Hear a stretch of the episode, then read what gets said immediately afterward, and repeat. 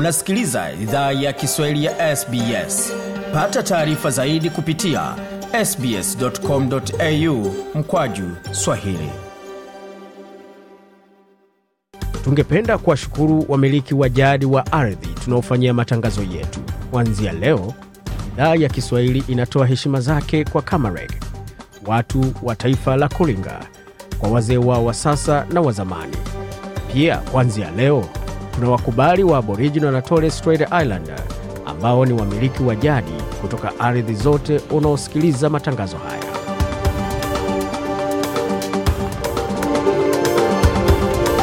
Jambo pote lipo na karibu katika makala idhaa ya Kiswahili ya SBS ukiwa na migode migerano katika studio za SBS na mtandaoni ananambani sbs.com.au mkwaju swahili. Tukuwa na mengi ambayo tumeandalia, lakini kwa sasa tuelekee moja kwa moja katika muktasari wa habari tulioandalia.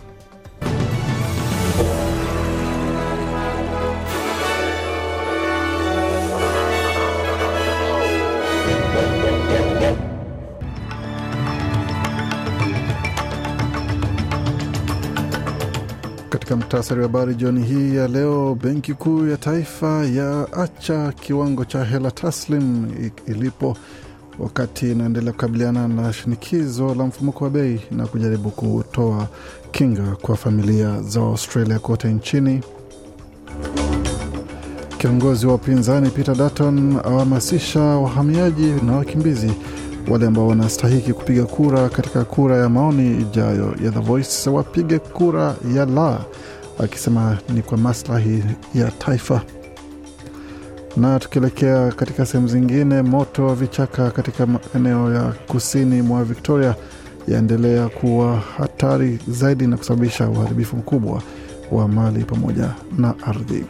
Kimataifa, WHO inasema kwamba chanjo ya pili ya malaria ipo tayari kwa matumizi, wakati maduka Kariakoo yafungwa kufuatia tukio la moto nchini Tanzania na kule Niger, serikali yatangaza siku tatu za maombolezi baada ya kuuliwa kwa wanajeshi wake 29. Na katika michezo, mbichi na mbivu zabainika katika ligi kuu ya Uingereza na tuzo zatolewa katika michezo ya AFL na NRL humu nchini, wakati Australia ikisubiri hatma yake katika kombe la dunia la mchezo wa raga iwapo itafuzu kuingia katika robo fainali ama nafasi yake itachukuliwa na Fiji.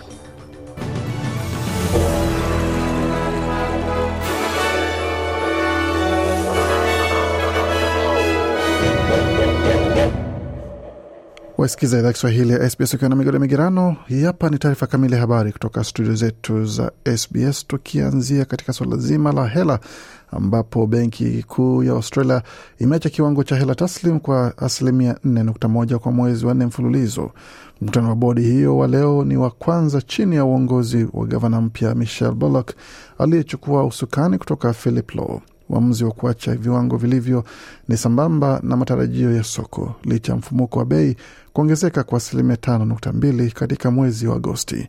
RBA haijatupilia mbali nyongeza katika siku za usoni kwa ajili ya kupunguza mfumuko wa bei, na benki hiyo inataka viwango vya kutokuwa na ajira viongezeke kufikia asilimia nne nukta tano kufikia mwaka ujao kama sehemu ya mpango wa kufikisha mfumuko wa bei kati ya asilimia mbili na asilimia tatu. Mwakazina Jim Chalmers alipozungumzia hoja hiyo alisema kwamba serikali inataka mfumuko wa bei upungue haraka zaidi. Na We would like uh, inflation to moderate faster than it is. But it clearly peaked last year in anasema quarterly tunaweza penda mfumuko wa bei uwe wastani kuliko ilivyo, ila bila shaka ili ifikie kilele katika robo kabla ya uchaguzi na kwa masharti ya kila mwaka wakati wa Krismasi. Tunaona katika taarifa ya benki kuu leo wamedokeza kuhusu shinikizo kwa Australia na nadhani ni sahihi. Waustralia wanakabiliana na wakati mgumu na ndio sababu serikali yao mjini Canberra inafanya inachoweza kupunguza shinikizo kwa gharama za maisha bila kuongeza mfumuko wa bei, alisema. Kutoka patuleke moja kwa moja katika hoja nzima ya kura ya maoni ya The Voice inatarajiwa tarehe kumi na nne Oktoba mwezi huu mwaka elfu mbili ishirini na tatu ambapo kiongozi wa upinzani Peter Dutton ameweka wito wa, la wazi moja kwa moja kwa jumuiya za wahamiaji na wakimbizi akiomba kwamba waunge mkono kambi ya la katika kura hiyo ya maoni ya sauti ya Australia wa kwanza bungeni. Kampeni ya la imesema kwamba sauti ya Waaustralia wa kwanza itakuwa bungeni, itakuwa ni kitu cha kuleta mgawanyiko pamoja na kuunda vigezo viwili pamoja na daraja mbili za uraia ku, kwa misingi ya rangi za watu.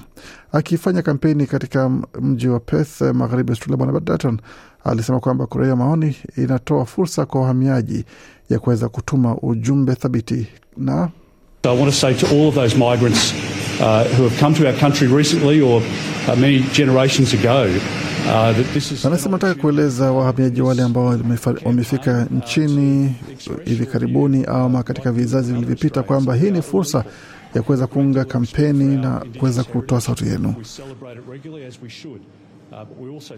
Anasema kama mamilioni ya Waustralia wengine sote tuko sawa, na kwa hiyo kitu ambacho tunataka ni kwamba pawe na heshima kwa ule urithi wetu wa Waustralia wa kwanza na urithi wa kiasili. Tunasherekea hilo kila mara, la pia tunasherekea hadithi ya uhamiaji wa nchi hii, na waziri mkuu anasema kwamba kile ambacho anapendekeza si sahihi na ni upuzi kabisa, alisema kiongozi wa upinzani. Wakati huo kura za maoni ambazo zimeelekeza kwamba kambi ya la iko mbele chini ya wiki mbili kabla ya kura hiyo ya maoni itakayofanyika tarehe kumi na nne Oktoba. Wakati huo waziri mkuu Anthony Albanese asema kwamba kura hiyo ya maoni ni inaweza fanikishwa na bila shaka wako katika nafasi ambayo wanaweza wakashinda kwa sababu To me, the no campaign undermines its own position by the fact they want to talk about. Anasema kwangu kambi ama kampeni ya la inajichimba yenyewe na inatoa itoi hasa hii kile msomo wao, kwa sababu wanachozungumza kila siku ni kuhusu kura ya maoni na hawasemi chochote kuhusu kile ambacho inahusu haswa. Kwa hiyo hafafanui chochote, alisisitiza waziri mkuu Albanese. Kutoka hapo tuelekee moja kwa moja katika eneo la Victoria, kaskazini mwa mashariki mwa Victoria kwa mradhi, ambapo moto vichaka unaendelea kuwaka bila kudhibitiwa kwa urahisi na imeongezeka ma, takriban mara tatu kwa ukuu wake, kwa, kwa mujibu wa mamlaka ambao wametoa onyo kwa watu wanaoishi katika maeneo hayo waondoke haraka.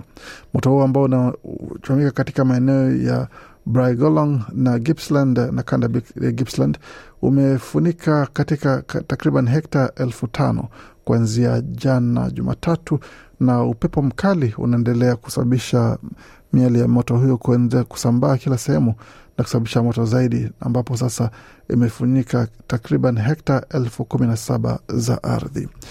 Onyo za dharura zimetolewa kwa wale ambao wanaishi katika maeneo ya karibu na watu ambao katika maeneo kama Stockdale na Stratford wameelezwa waondoke haraka iwezekanavyo iwapo mazingira yanaruhusu kabla hali iwe mbaya na tete zaidi. Kwa wale ambao katika eneo la Bregolong wamehamasishwa kwamba wabaki waliko na waweze kutafuta kinga haraka iwezekanavyo, kwa sababu hali inaendelea kuwa mbaya, una sababu wamechelewa kuondoka iwapo walikuwa hawajaondoka. Upepo wenye kasi ya kilomita 80 kwa saa unaendelea kufanya hali iwe ngumu zaidi kwa zimamoto 650 kukabiliana na moto huo. Hiyo ni kwa mujibu wa taarifa ambazo tolewa na mamlaka katika maeneo husika. Kutoka patuleke moja kwa moja katika taarifa za kimataifa, ambapo wanajeshi 29 wa Niger wameuliwa kufuatia shambulio la kigaidi magharibi mwa nchi, ikiwa ni idadi kubwa ya watu kuuliwa tangu wanajeshi kuchukua madaraka ya taifa hilo mwezi Julai. Wizara ya ulinzi ilitangaza mauaji hayo Jumatatu usiku ikieleza kwamba kundi la wanajeshi wa usalama lilishambuliwa kaskazini magharibi mwa Tabato kwa kutumia mchanganyiko wa silaha ikiwa ni pamoja na vilipuzi na magari yaliyoendesha na karibu magaidi mia moja waliojitoa mhanga. Wanajeshi wawili wamejeruhiwa vibaya na dazeni kadhaa ya magaidi waliuawa. Shambulio lilotokea karibu na mpaka wa Mali wakati wa operesheni ya kijeshi iliyokuwa na lengo la kukabiliana na kuzuia shambulio hilo lilofanywa na kundi la Islamic State katika eneo hilo, kulingana na taarifa ya wizara. Wizara ya ulinzi ilisema kwamba mawasiliano kutoka magaidi waliolazimika kukimbia yalinaswa na kwamba washambuliaji walipata msaada kutoka wataalam wa nje bila ya kutoa maelezo zaidi. Taarifa imesema wanajeshi wamefariki kama mashujaa na siku tatu za maombolezi ya kitaifa zimetangazwa. Kutoka Potoleke moja kwa moja hadi nchini Tanzania ambako Kwa mujibu wa taarifa ni kwamba maduka katika eneo la biashara la Kariakoo jijini Dar es Salaam yamefungwa Jumatatu kufuatia moto uliozuka Jumapili asubuhi na kuteketeza maduka kadhaa katika eneo hilo maarufu la kibiashara. Wafanyabiashara wa eneo hilo muhimu kiuchumi kwa Tanzania na Afrika Mashariki wana wasiwasi na mali zao za na wameitaka serikali kufanya uchunguzi wa kina kutafuta chanzo cha moto huo. Wakizungumza na Sauti ya Marekani pamoja na vyombo vya habari, wafanyabiashara wa eneo hilo wamesema kwamba wanasema wasiwasi kuhusu usalama wa mali zao kutokana na kuzuka kwa matukio ya moto ya mara kwa mara katika eneo hilo. Jumla ya kiwango cha hasara kilichosababishwa na moto huo bado akijafahamika. Umeripotiwa moto huo ulianza majira ya saa kumi na mbili asubuhi katika eneo la mnadani na kuendelea kuteketeza majengo mengine zaidi ya matano likiwemo jengo la Bigborn ambalo lina ofisi za Benki Kuu ya Afrika almaarufu BOA kwa ufupi. Kutoka potulekea moja kwa moja hadi katika suala zima la chanjo ambazo shirika la afya la Umoja wa Mataifa WHO limeridhia chanjo ya pili ya ugonjwa wa malaria kwa watoto ambayo inaweza okoa maisha ya maelfu endapo kutakuwa na uwezekano wa kuziba pengo kubwa la usambazaji na mahitaji. Takriban watoto nusu milioni katika kanda ya Afrika hufa kila mwaka kutokana na ugonjwa huo unaosababishwa na vimelea vinavyoeneza na umbu. Mkuu wa shirika la afya duniani Tedros Adhanom Ghebreyesus amenukuliwa akisema kwamba kama mtafiti wa malaria, nilikuwa na ndoto ya siku ambayo kutakuwa na chanjo salama nenye ufanisi dhidi ya malaria. Sasa tuna mbili.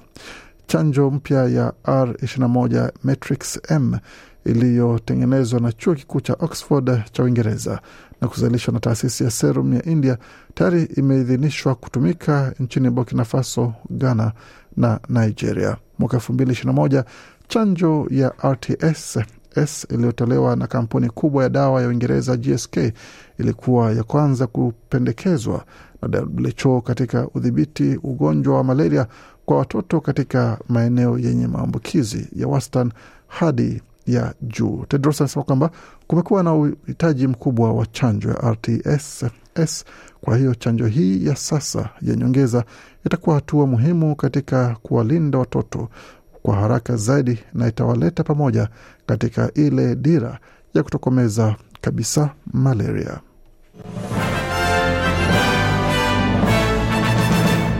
Kutoka hapo tuelekee moja kwa moja katika masuala ya michezo, tukianzia katika mchezo wa NRL hapo na mchezo wa AFL ambapo tuzo kadhaa zimetolewa, tukitazama kile ambacho kinajiri katika yale ambayo yako kwa sasa, tukianzia hapo katika mchezo wa AFL ambapo tuzo kadhaa zimetolewa, na mmoja aliyetuzwa ni mchezaji wa Carlton Walsh ambaye amepewa tuzo kutoka kwa walimu wa mchezo huo wa AFL ambapo ndiye mchezaji wa michuano ya fainali. Walsh alipata kura ishirini na tatu katika mechi tatu alizocheza, na hapo kuweza katika mechi ambayo walicharazwa na Brisbane Lions ambao waliingia katika fainali, na hata hivyo bado waliweza kupoteza kwa alama nne tu dhidi ya timu ya Collingwood. Kutoka hapo tuleko moja kwa moja katika mchezo wa cricket ambapo Australia imepata kichapo katika mechi ya T20 ambapo walicheza dhidi ya wanawake wa West Indies ambao wamesawazisha mechi hiyo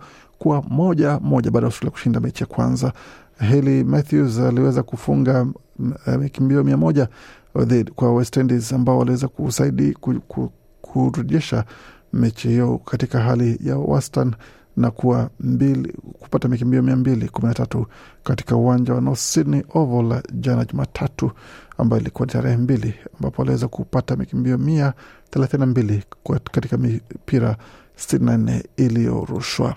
Katika taarifa zingine ni kuhusiana na suala zima la kashfa linalokumba shirikisho la soka la Uhispania, ambapo wachezaji wa kike walioshiriki katika kombe la dunia na kushinda kombe la dunia mjini Sydney miezi michache ama wiki chache zilizopita wameingia mahakamani kuweza kutoa ushahidi kwa maswala ya kunajisiwa pamoja na unyanyasaji katika wakati walipokuwa katika kombe la dunia.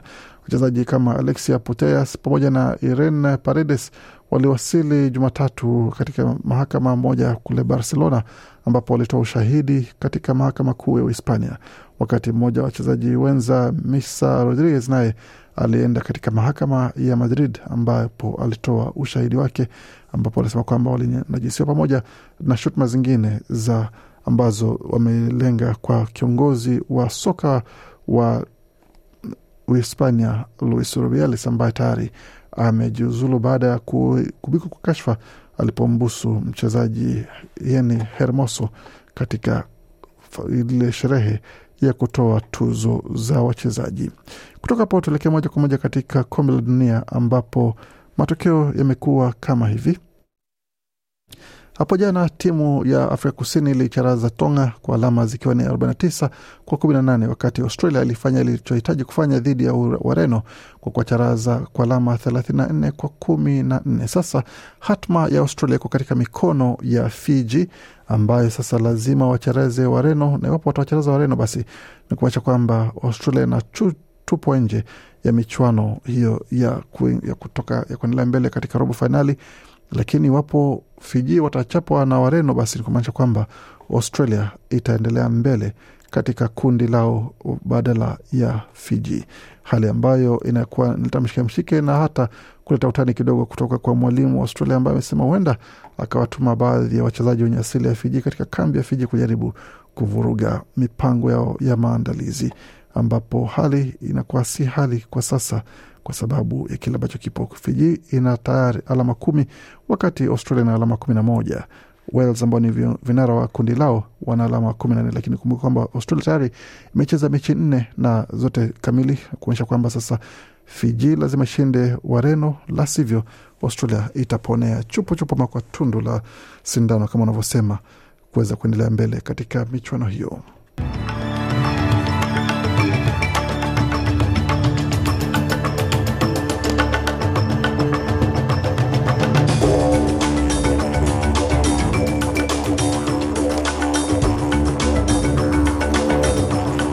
Tuingia katika masoko kabla tumalize makala ya jioni hii ya leo, ambapo dola moja ya Australia ina thamani ya senti 63 za Marekani na dola moja ya Australia ina thamani ya faranga 1805 senti 88 za Burundi, wakati dola moja ya Australia ina thamani ya faranga 1563 na senti 12 za Congo, dola moja ya Australia ikiwa na thamani ya faranga 774 na senti 86 za Rwanda na dola moja Australia na thamani ya shilingi 2373 na senti mbili za Uganda, wakati dola moja Australia na thamani ya shilingi 93 na senti 77 za Kenya, dola moja Australia ikiwa na thamani ya shilingi 1585 na senti 64 za Tanzania. Tukitazama katika utabiri wa hali ya hewa jijini Adelaide nyuzi joto pale ni 16.3, Brisbane zikiwa ni 23, tukielekea Canberra ni 23.1, Darwin 32.3, Hobart 16.5, wakati Perth ni 17.9, kule Melbourne zikiwa ni 13.8, na wakati mjini Sydney huko joto pale ni 27.7. Kufika pona mwisho taarifa habari ambayo tumeandalia.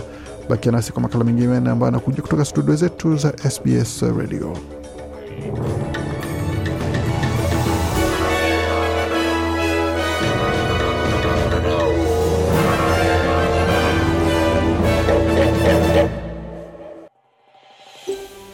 Je, unataka kusikiliza taarifa zingine kama hizi?